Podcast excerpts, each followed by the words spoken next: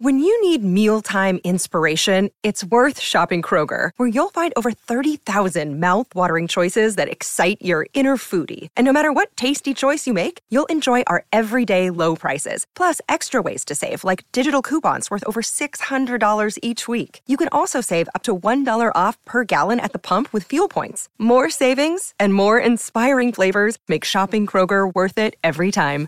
Kroger, fresh for everyone. Fuel restrictions apply. Another day is here, and you're ready for it. What to wear? Check. Breakfast, lunch, and dinner? Check. Planning for what's next and how to save for it? That's where Bank of America can help. For your financial to-dos, Bank of America has experts ready to help get you closer to your goals. Get started at one of our local financial centers or 24-7 in our mobile banking app. Find a location near you at bankofamerica.com slash talk to us. What would you like the power to do? Mobile banking requires downloading the app and is only available for select devices. Message and data rates may apply. Bank of America and a member FDIC. Get ready for an unbelievable experience at Rock and Roll Fantasy Camp in Los Angeles, where you'll get to jam with Chad Smith of the Red Hot Chili Peppers, Noodles from The Offspring, and Nick Hexum of 311. It's Rock and Roll Fantasy Camp, the most unique musicians experience on planet Earth. April 18th through the 21st in Hollywood, California. Perform the music of the Red Hot Chili Peppers, The Offspring, and 311 with Chad Smith, Noodles, and Nick Hexum. It's a rock and roll fantasy camp you just can't miss.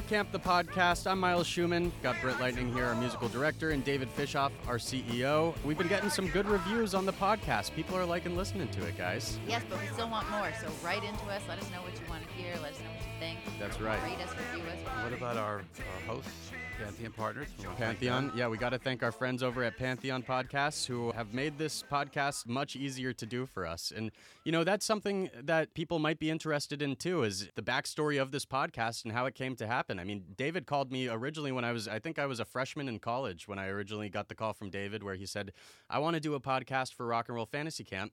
And for those wondering, that was six years ago now. And, I'm and slow. you're right. and you know, so we started working on an original idea of it. And I remember David, we were talking, and you were talking to some people about it who said, "Oh, well, we need a, a rock star in there as a co-host too." And Britt, you know, you hadn't really, I guess you had been around the camps at that point, but not in your current capacity. And here we are, six years later. The three of us, the perfect lineup, the perfect rock star. and we're loving it. We're having so much fun we are doing having this. fun. Having Yeah. a lot of fun. Yeah. Yeah. So thank you to Pantheon guys who have really put us on the right direction with this. But we got to get into all of the good stuff that we got going on today. From the vault, we have a lot of good stuff from the vault this time. And if you've been listening to Rock Camp the podcast, you know that the vault is full of David's hard drive that has 90 terabytes of content from Rock and Roll Fantasy Camp that's never been heard before. I found something really great in there. Brian Wilson, and actually in this clip also is the late Jeff Foskett, who we talked about in a previous episode. We did a little tribute to him. But, you know, we're doing an interview with Brian Wilson from the Beach Boys in this thing. And all of a sudden, Jeff Foskett comes in and stops it. You just state your name and the band that you're affiliated for. Brian Wilson with my band, Brian Wilson Band, and the Beach Boys. And how does it feel? I have to stop that for one second. He has to say founding member of the Beach Boys by Okay. law. So let's start that oh. over, okay? Okay. He has to say. Hi, I'm Brian Wilson, founder of the Beach Boys. And what was the question? How does it feel to have all these campers playing your music? It feels like a big honor to me. I'm very honored to hear all this great music. David, from a business perspective, why would that be the case? Why would he need to be called founding member? Well, there's been so many lawsuits between Mike Love and Brian Wilson. Right. That, you know, I don't know which one this is. You know, maybe number 117, or, Yeah. you know, 118. They've been known for having a lot of lawsuits against each other. And, you know, Mike Love, uh, you know, I totally understand it, but he didn't get the songwriting credits that he really deserved.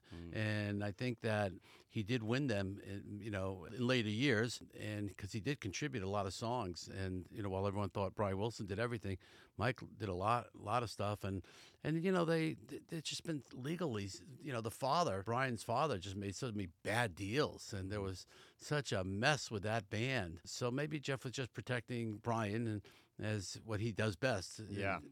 But yeah, that band they've had more lawsuits than, than most bands. Yeah, absolutely. Uh, So, what's the history? Is Brian the only Beach Boy that's come to camp, other than you know? I know Jeff Foskett and uh, a few people who've played with them have come. Well, prior to you know camp, Carl died and um, Dennis died. Right. You know, so they they've had a real real history. Also, the problem with with the Beach Boy camps are the vocals are so uh, difficult. You know, to do, and you know, people get intimidated by vocals. You know, it's one thing to play a lead and a guitar and acoustic guitar and drums, but vocals are tough. I mean, you know, I'd love to do a Frankie Valli camp, but oh, that, Oh, that's yeah. hard. The Four Seasons, Right. The Beach Boys, I think people love them so much though that they'll come and they'll sound bad even you know, they don't care. People will still sing it, I would They were think. great. Yeah. You know, when Brian Wilson came, and, you know, that's my history. My first rock concert I went to was Chicago Beach Boys. Really? And I grew up in my house, Beach Boys, Beach Boys, Beach Boys. You know, my brother was just crazy about the Beach Boys. So, you know, to see Brian Wilson there for me was quite exciting. And, you know what was so cool was he did a concert just for the campers. Wow. He did an hour concert. Jeff Foskett and- and brought his band, and they did an hour concert just for the campers in SIR. I remember it was like a private concert, just sat back, and 80 of us just sat and listened to that concert. It was unbelievable. That's amazing. Although we were talking about maybe getting John Stamos for a camp. Love to get That John would be Stamos. great. Or would you ever bring in Mike Love? I'd love to. Yeah, Mike Love did my first camp. Oh, he oh, did. He came to my first camp, and I told him I was doing it in Florida, and wrote him an email or called him. I forgot what I did. He showed up. Wow. He was Oh, so nice that he out to him came. again. Yeah, yeah, no, Mike's been great. And stuff. Yeah, well, I, I want to reach out. I really want to do a, a camp in, in memory of Jeff Of Jeff Foskett, so I'm Foskett. working on it now. Absolutely. This is kind of an interesting question to throw at you. I know we didn't plan for it, but we've heard a little bit about, you know, what kind of fantasies you put on for other people, but who's the biggest fantasy for you? You know, this is uh, like coming to camp. It's like, wow, this is this is big for me as David Fishof running the camps too. Well, I can't talk about that. no, I, I, you know, I, I have to say Paul McCartney. He You came know? to a camp? No, no. Oh, oh, oh, you of meeting him. if I- that was your biggest meeting him. Yeah, meeting Paul McCartney for me was great. I've met a lot of people, but I, you know, I've always dreamed of having McCartney. Yeah, what's the story of Um, meeting And, McCartney?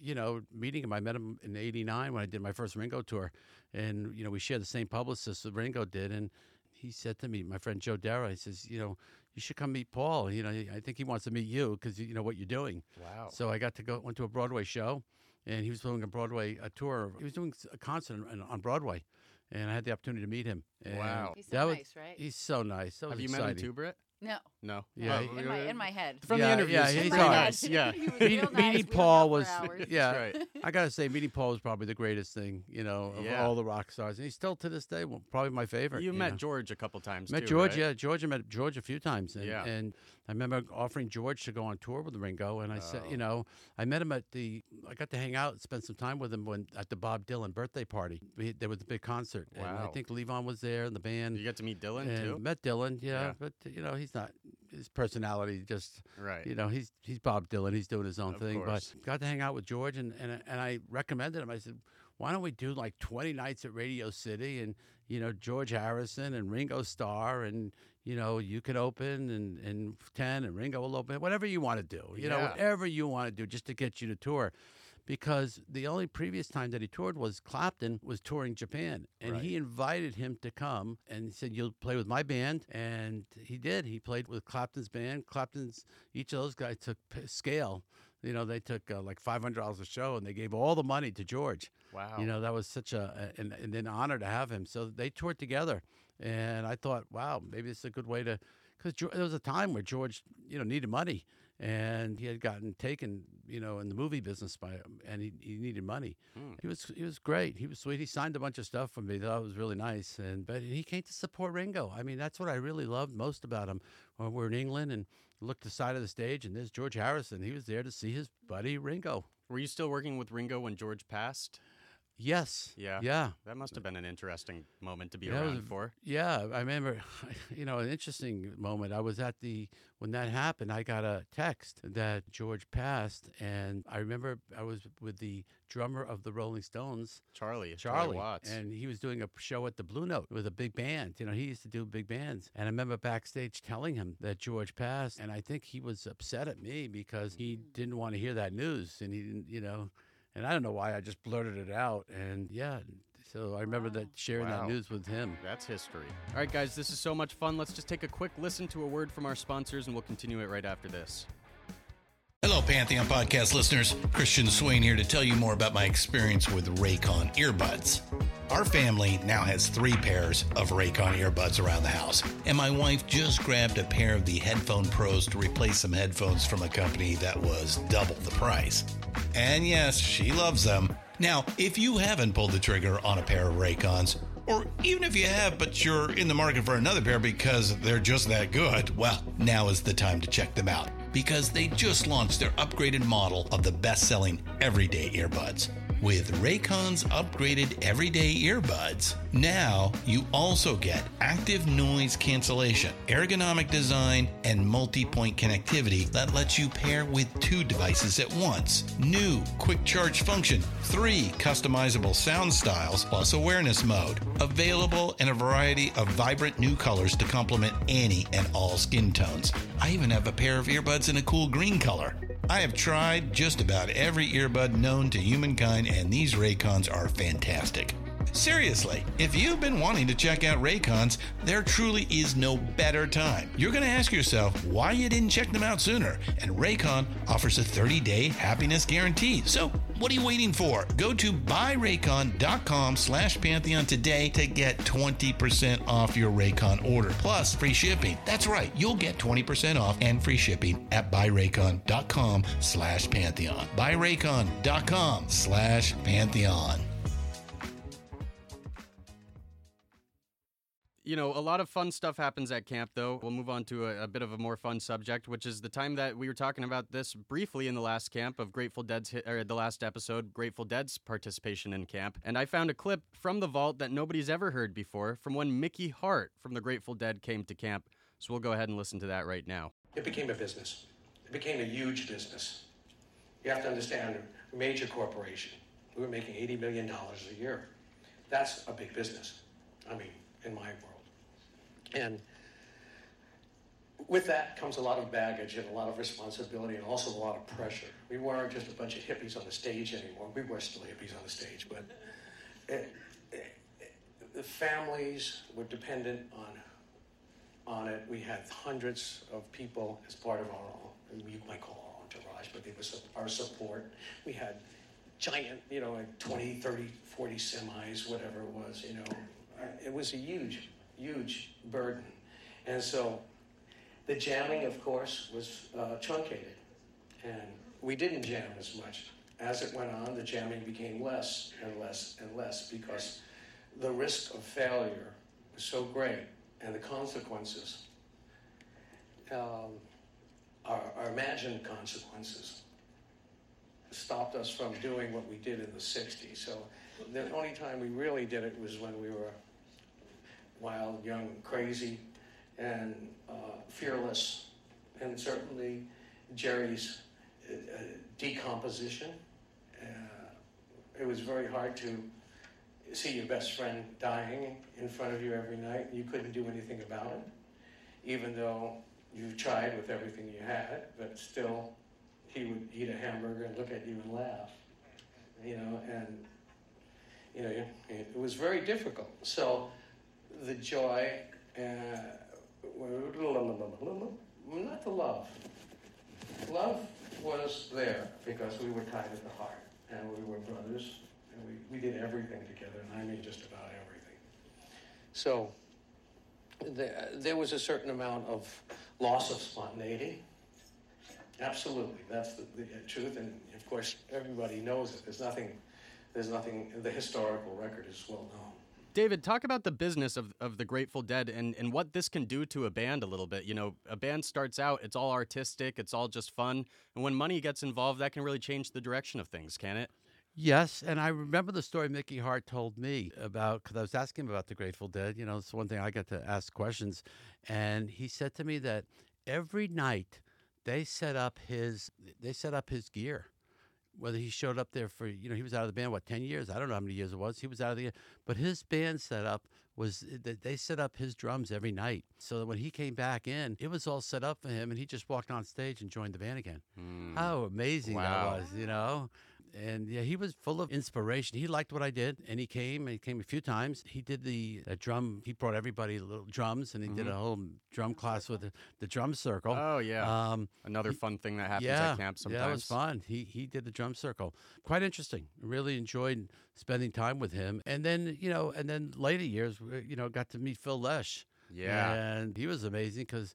You know, I love Pilates, and he said he does Pilates four times a week, and he looked he looked in great shape. I said, "Well, I'll be his age if I can look like him." But yeah, meeting those guys, they- they're great. And you know, the business, you know, unfortunately, the business is the business, you know, and so many people, so many bands break up because of the business. So many bands fight because of the business. You know, it's it's it's it's in any business, any companies, major companies, and things like that. You know, money has a way of just dividing people up. So and they grow up together, and you know they get divided up. Right. Uh, yeah. So a lot of these guys have been friends since they were 13, 14 years old, and then you know start a band, and the business messes it up. Britt, as a musician, have you seen this happen too, where you know you see a band come out like the Grateful Dead, who's it's just so natural, and then and then the business just comes in and mixes messes things up. Yeah, and sometimes I think that can affect you musically too, because then you think, oh, I gotta have a hit. You know, before we were Mm. just messing around and it was a hit, but now we have to maybe be a little more formulaic and make sure that people, you know, like it. And then you, you I think you think differently musically to make sure that you still captivate the same people where you may not have cared about what the fans thought before as Yeah. much, and so that can change.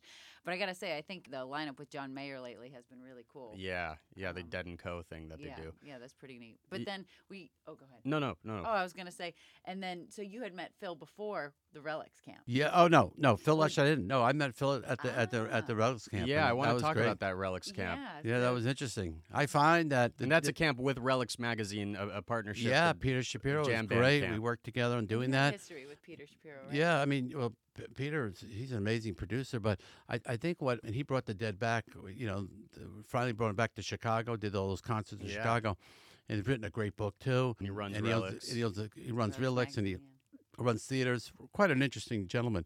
But I found that was a hard camp to do Mm. because. You know the jams. They, yeah, Phil Lesh. You know everybody wants to jam twenty minutes with him. You yeah, know? jam means something else to the Grateful Dead. Exactly. Yeah. also, I realized that it wasn't a great customer base for us. You Huh. know, and you know that. I mean, I was I was when I introduced my speech this past weekend. Uh, the guy from he was a, he was a deadhead, and he came and he had the one who hired me to go to Tampa. And I said, uh, Joe's the only one with a job.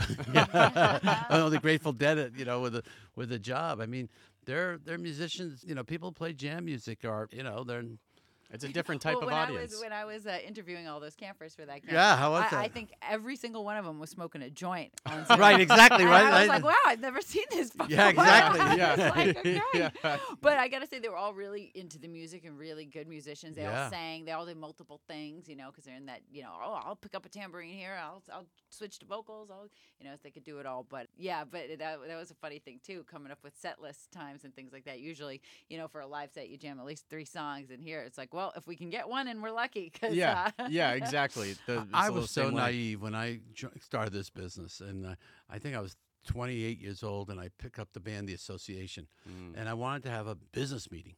And I remember calling, "Okay, guys, we're gonna have a business meeting five o'clock, and we'll do- do it backstage before the show."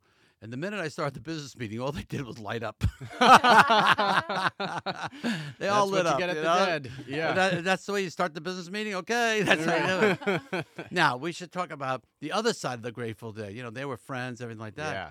But we got to talk about the Monkees. I just, you know, that's off my house now. And, Yeah. And on AXS TV, they're showing the Monkee episodes. You know, number one frustration for me is why they're not in the Rock and Roll Hall of Fame. Right. Number two, I can understand they didn't grow up together, and there was an ad in Variety. We're going to put this band together, but the hit songs Yeah. and the way they, you know, first of all, MTV played them you know, back when they first started because they were the original video band. They were the original Mm. video band. Their hit songs were incredible. They just never got the recognition, and they also never got paid, for, you know, for doing the TV show. So you know they broke up because a creative differences with you know the producers, uh, Yeah. Mike Nesmith. They wanted to write songs and they wanted to be more of a band, but you know they wouldn't let them do it. You know they said we're going to give you the songs and we're going to make you, but.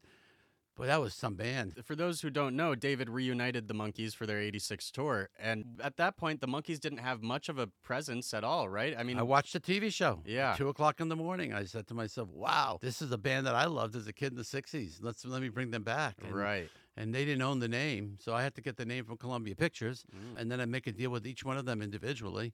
I think Mike Nesmith didn't like me till the end because I never asked him. I never asked him to Oh, go on that tour in 1986 because everyone said to me he's not going to do it. His mother invented liquid paper Oh. and the whiteout, which um, Oh, wow. yeah, his mother invented whiteout. I didn't know that. I know And- I know Christian Nesmith, his son. So I guess Yeah, he had they- millions of dollars they made.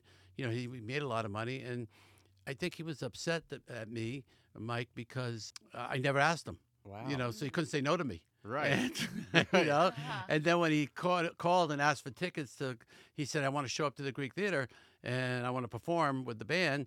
And they said, I need 100 tickets. And I said, okay, you know, I'm going to send you a bill. You got to pay these tickets because Right. I don't have them. And the theater wanted, you know, he got upset that he had to pay for tickets. But, you know, it's a lot of tickets, 100 tickets. And the theater wasn't giving them away. And Davey said to me, you know, I said, Davey, what do I do? He said, let him pay. He's just showing up to the Greek Theater. Yeah, yeah, yeah. he's not coming. He's not coming to Bumfuck Ireland, you know, Yeah. Ohio, Ohio with us, you know. And he's just showing up to the big gig. Wow. So, So- th- that must get kind of interesting when you have to negotiate with each different member. I mean, Yeah. Do they tell each other what they are what they got offered? No, no, they all, you know. I remember Mickey Dolenz said to me, and you know, my deal is my deal, and you know, everybody had their own deals. Yeah. And It's like um, a sports team. Yeah, like a sports team. But eventually, we came together, and you know, we did. And you know, the second year, it, it was all, you know, they they they, they shared it because that they're more power in numbers. Right. So eventually they went kind of friends on you and said it, it said Yeah. we'll all take the same amount. Right. Right. Oh wow, that's interesting. But they're a band that should be in the Rock and Roll Hall of Fame. Their music makes you feel good. I'm a believer. Everyone loves their music, and I just think that. Why do you um, think they're not? I don't know. I think there are a lot of great bands that are in the Hall of Fame. How about Simon Kirke's band, Bad Company? yeah, and free. and free. I mean, all right now those songs. Right. How come? So you know, I heard that Simon it was best friends with with the owner, the the publisher of Yeah, the um, guy that got kicked out recently. fr- yeah, from the Yeah, from Rolling I- Stone magazine. yeah, I Jann know. Wenner. Yeah, uh, uh, They Jann, were yeah, they yeah. were best friends. Something happened, and politically, I don't know. Now Jann Wenner's out, but still, uh, that band should be in it. I mean, there's a long list of people that should Absolutely. be in the Rock and Roll Hall of Fame. And it's, it's, I don't if the Guess Who are in it. Do you- the- the No, Guess Who? I don't think so. I don't think mean, Randy more Bachman's hit in it at songs all. than anybody. I mean, that's rock and roll to me. Well, that's, always early what rock and drives. Eddie Trunk crazy is, you know, Guns N' Roses didn't get in for, or maybe I think Guns N' Roses did, but Kiss didn't get in till 20 years after they were eligible, and Nirvana got in on the first year, you know, so they, they're weird over there. Yeah. Uh, what about at camp? The Monkee, I know you said Mickey Dolenz has been to camp. Did you get any of the other Monkees at camp? No, Mickey came to camp. You know, just uh, as a surprise. I brought him in as a surprise, and he, he was great. And people excited. You know, I just introduced them at dinner and said, "Ladies and gentlemen, Mr. Mickey Dolenz." And they freaked out. You know, I had Peter Tork as a counselor. Right, which we've heard we, in the first talked episode. about. Right, yeah. Peter was a counselor. I wanted Davey, but he passed away. He Came to my house, and I remember he came to visit me in my house, and we were re- really good friends. And I was going to pitch him that day to come and do a rock and roll fantasy camp. And then a few months later, he passed away. And then Nesmith, you know, I asked him to do a master class for us, and he wouldn't do it. Meanwhile, he'll meet anybody for two dollars, Right. and uh, or three dollars, you know.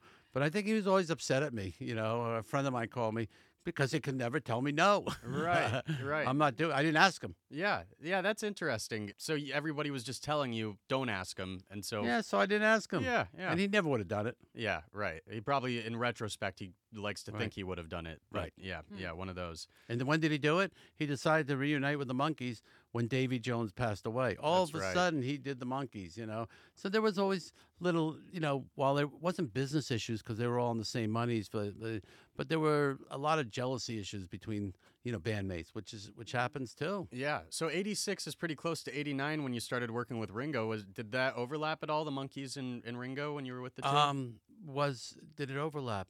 Yes, it definitely overlapped. Wow. And I remember one year when I was touring the Monkeys, and I said to Ringo, "I'm going to be on." Uh, you know, I had I had booked the Monkeys April, May, June, and he said, "Well, wait till you finish their tour, and then you'll do my tour." Right. And so for six months straight, I was on the road, and there was some overlapping. So I remember going to Denver back and forth. I was flying around the whole country trying to be.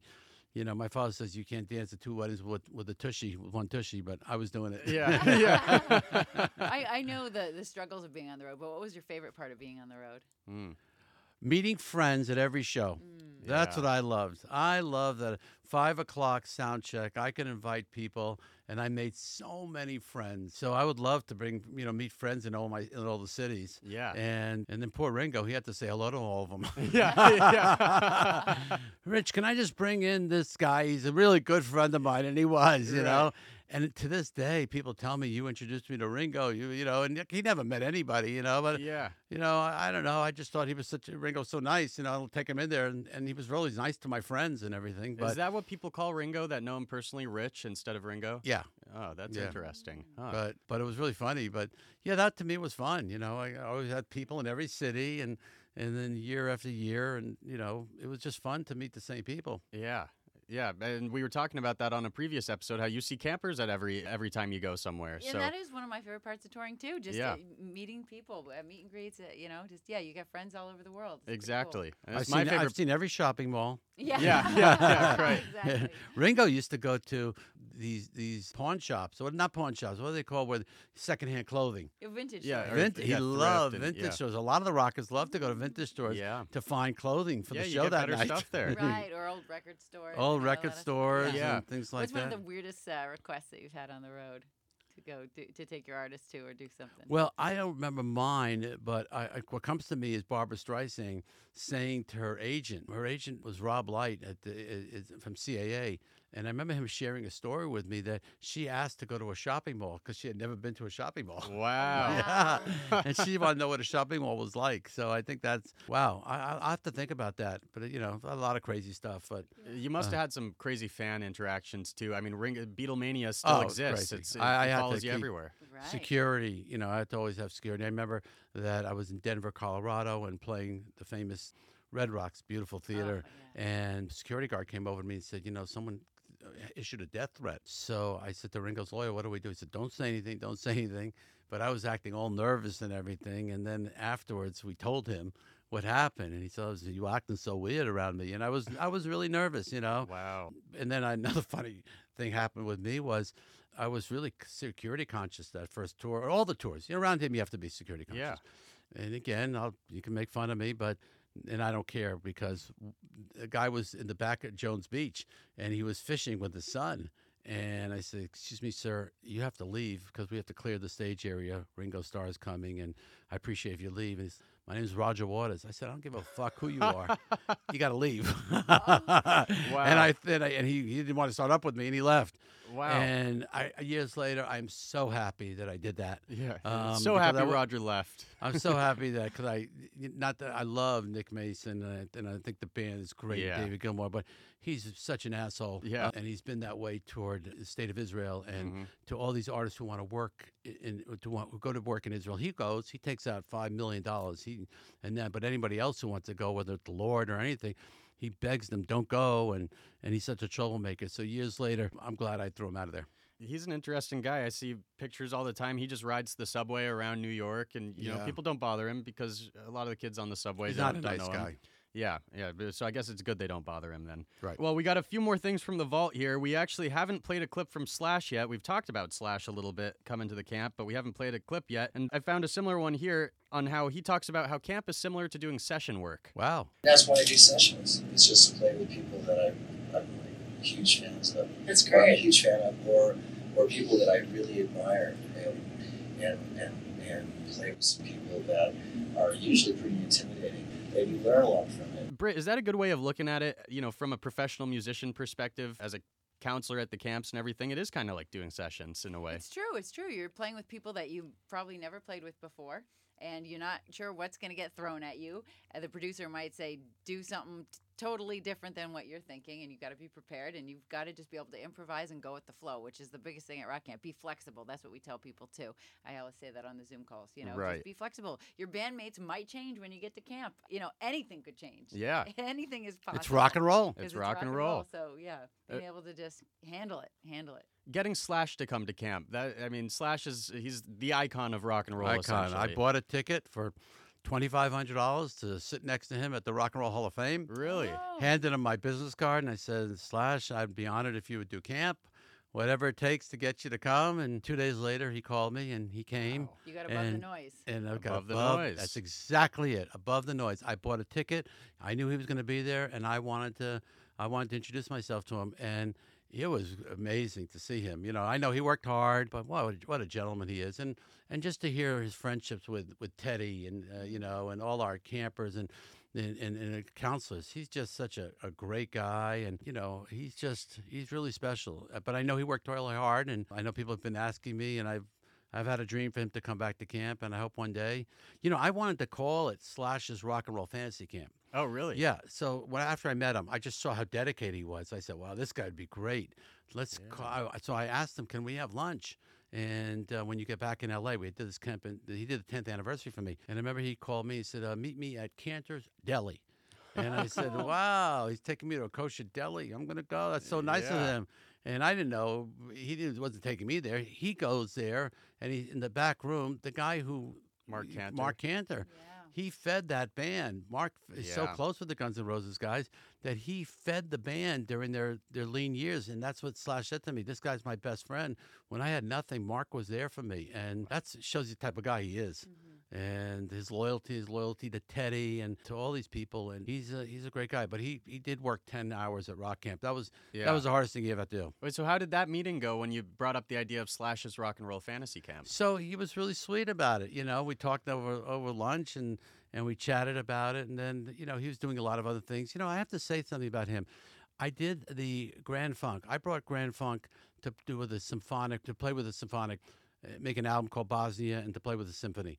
And he showed up, you know, at the Greek hmm. Theater, and he used to show up everywhere to play with everybody. He's just like the consummate musician. And you know, during those years that he wasn't with Guns N' Roses, he came to a lot of gigs, and he would just show up and play with everybody. So Oh, I, you know, I give him a lot of a lot of credit. He kept his chops up, and he's been through a lot. His book is great.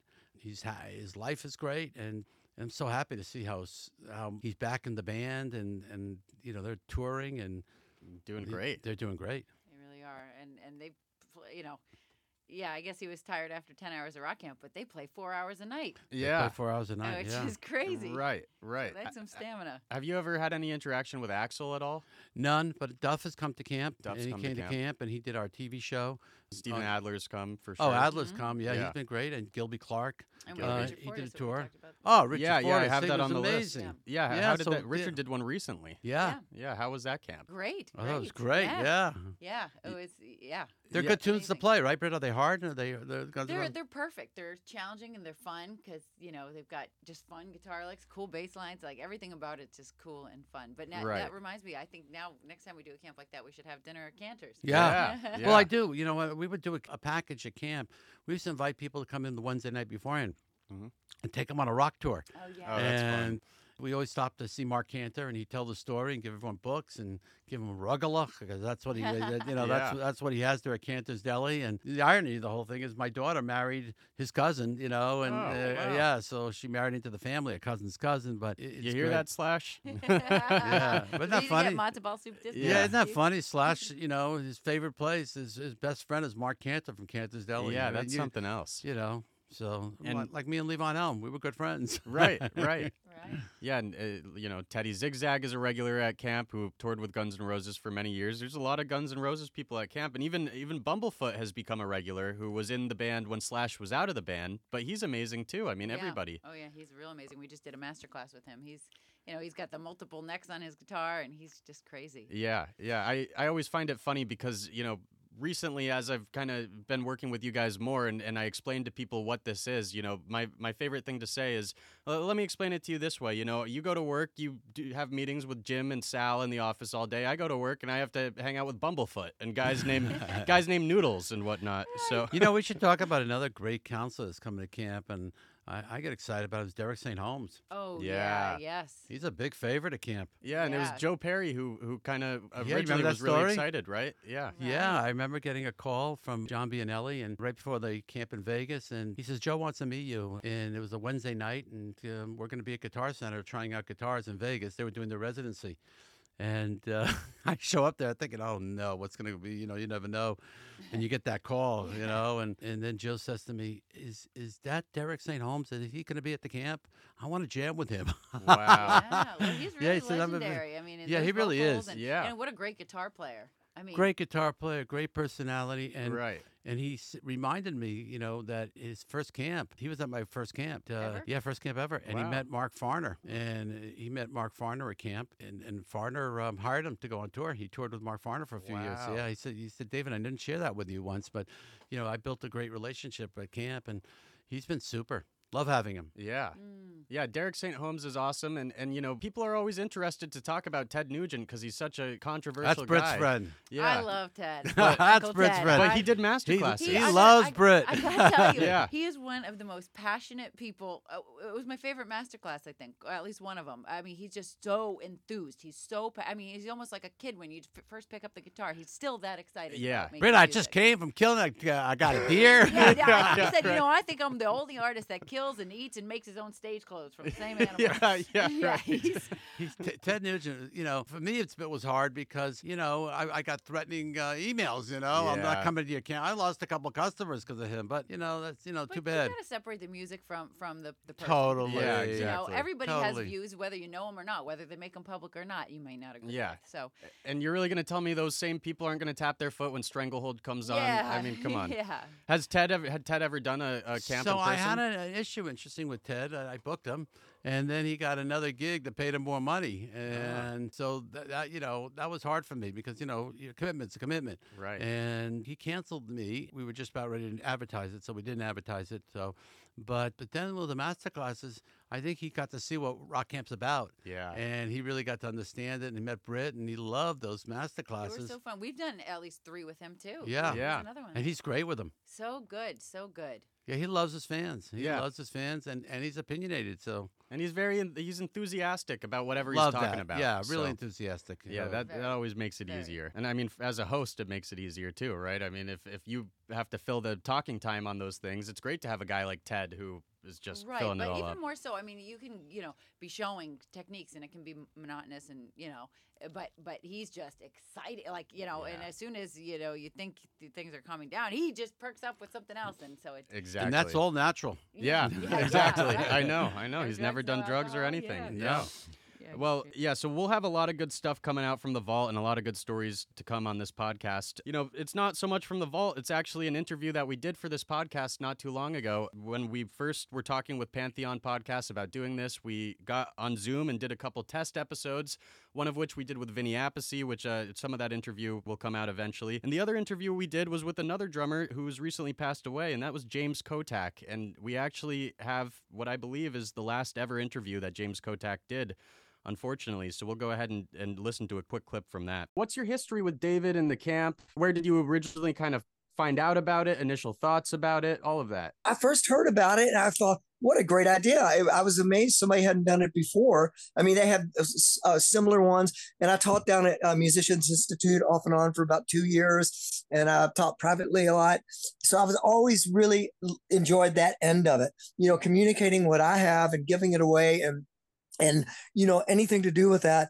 And I don't know how it really happened. I think David just reached out to me and I heard about it. And I went and I did it. I loved it it was it was just a, a great positive atmosphere and of course there was all kinds of people there zach was there and this one and that one and it was just a really positive experience so i was really thrilled to do it again If you had a chance to jam with a musician, who's yours? he's not around of course jimi hendrix i mean no, that he, he's way up there i was never a fan when i was a kid i had i had the greatest hits tape but it it just grew on me and our guitars for kingdom come danny was a Hendrix freak. So it was just always on. I, I would have to put him at the top of my list, man. And there's, of course, Jimmy Page, you know, God dang it. Hey, and also in closing, James, I do this little lightning Yes. round thing where I call it the good, bad, and the ugly. So, real quick, something good that you've experienced, uh, something bad, which could be like anything crazy that happens on the road, and the ugly, which maybe it's like a, a deal gone bad or a contract misread or just any any little Oh, tidbit. And it be quick.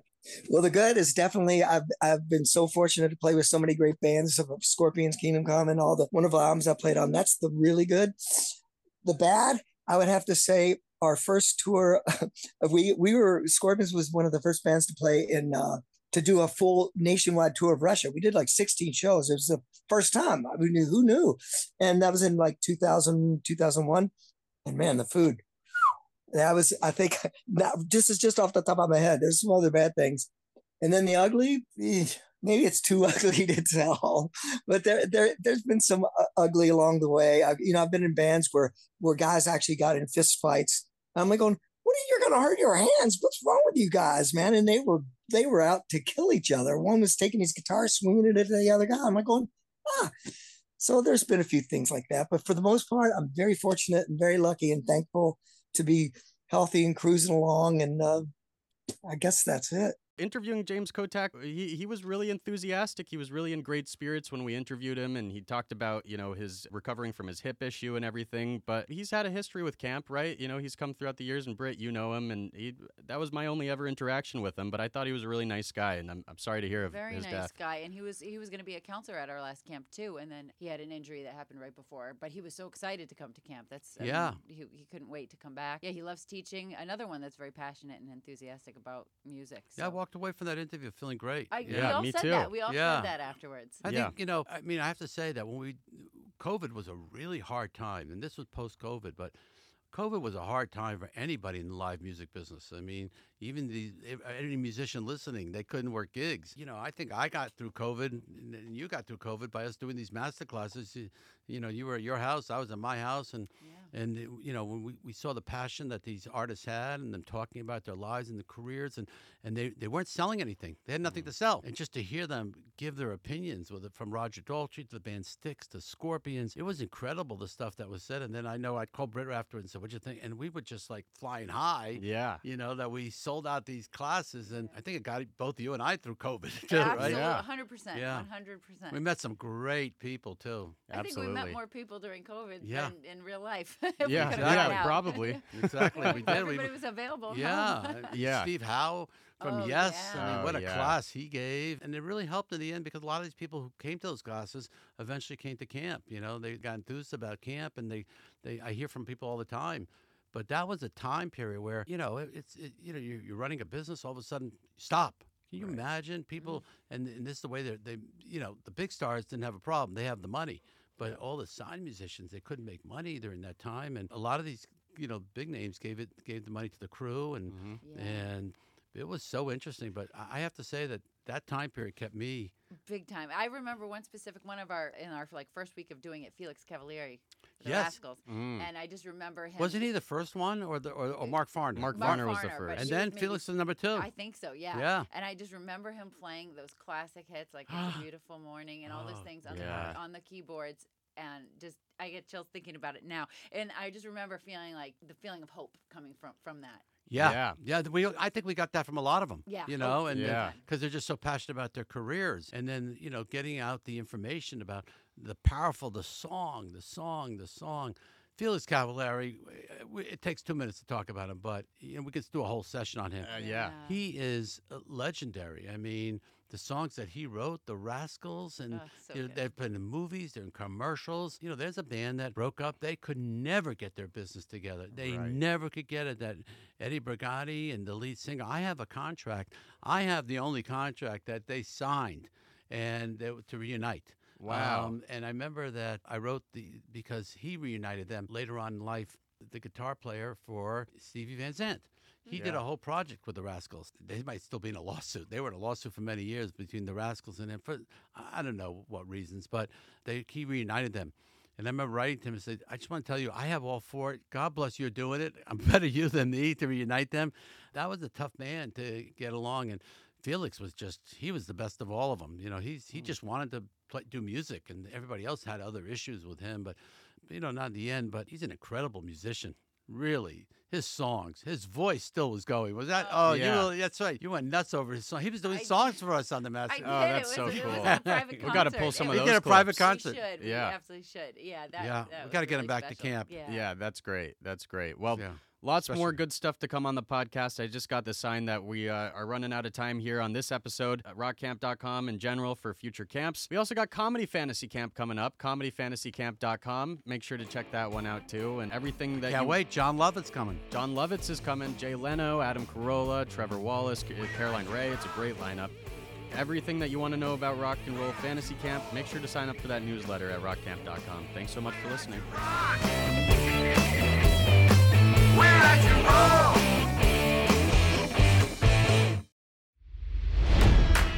It's NFL draft season, and that means it's time to start thinking about fantasy football. FantasyPoints.com features industry leading experts and prognosticators using proprietary hand charted data to help you score more fantasy points. FantasyPoints.com is the place to go for whatever kind of fantasy football you play. Whether you play fantasy football, daily fantasy sports, or do a little bit of everything, Fantasy Points has the meticulously researched content to guide you to victory.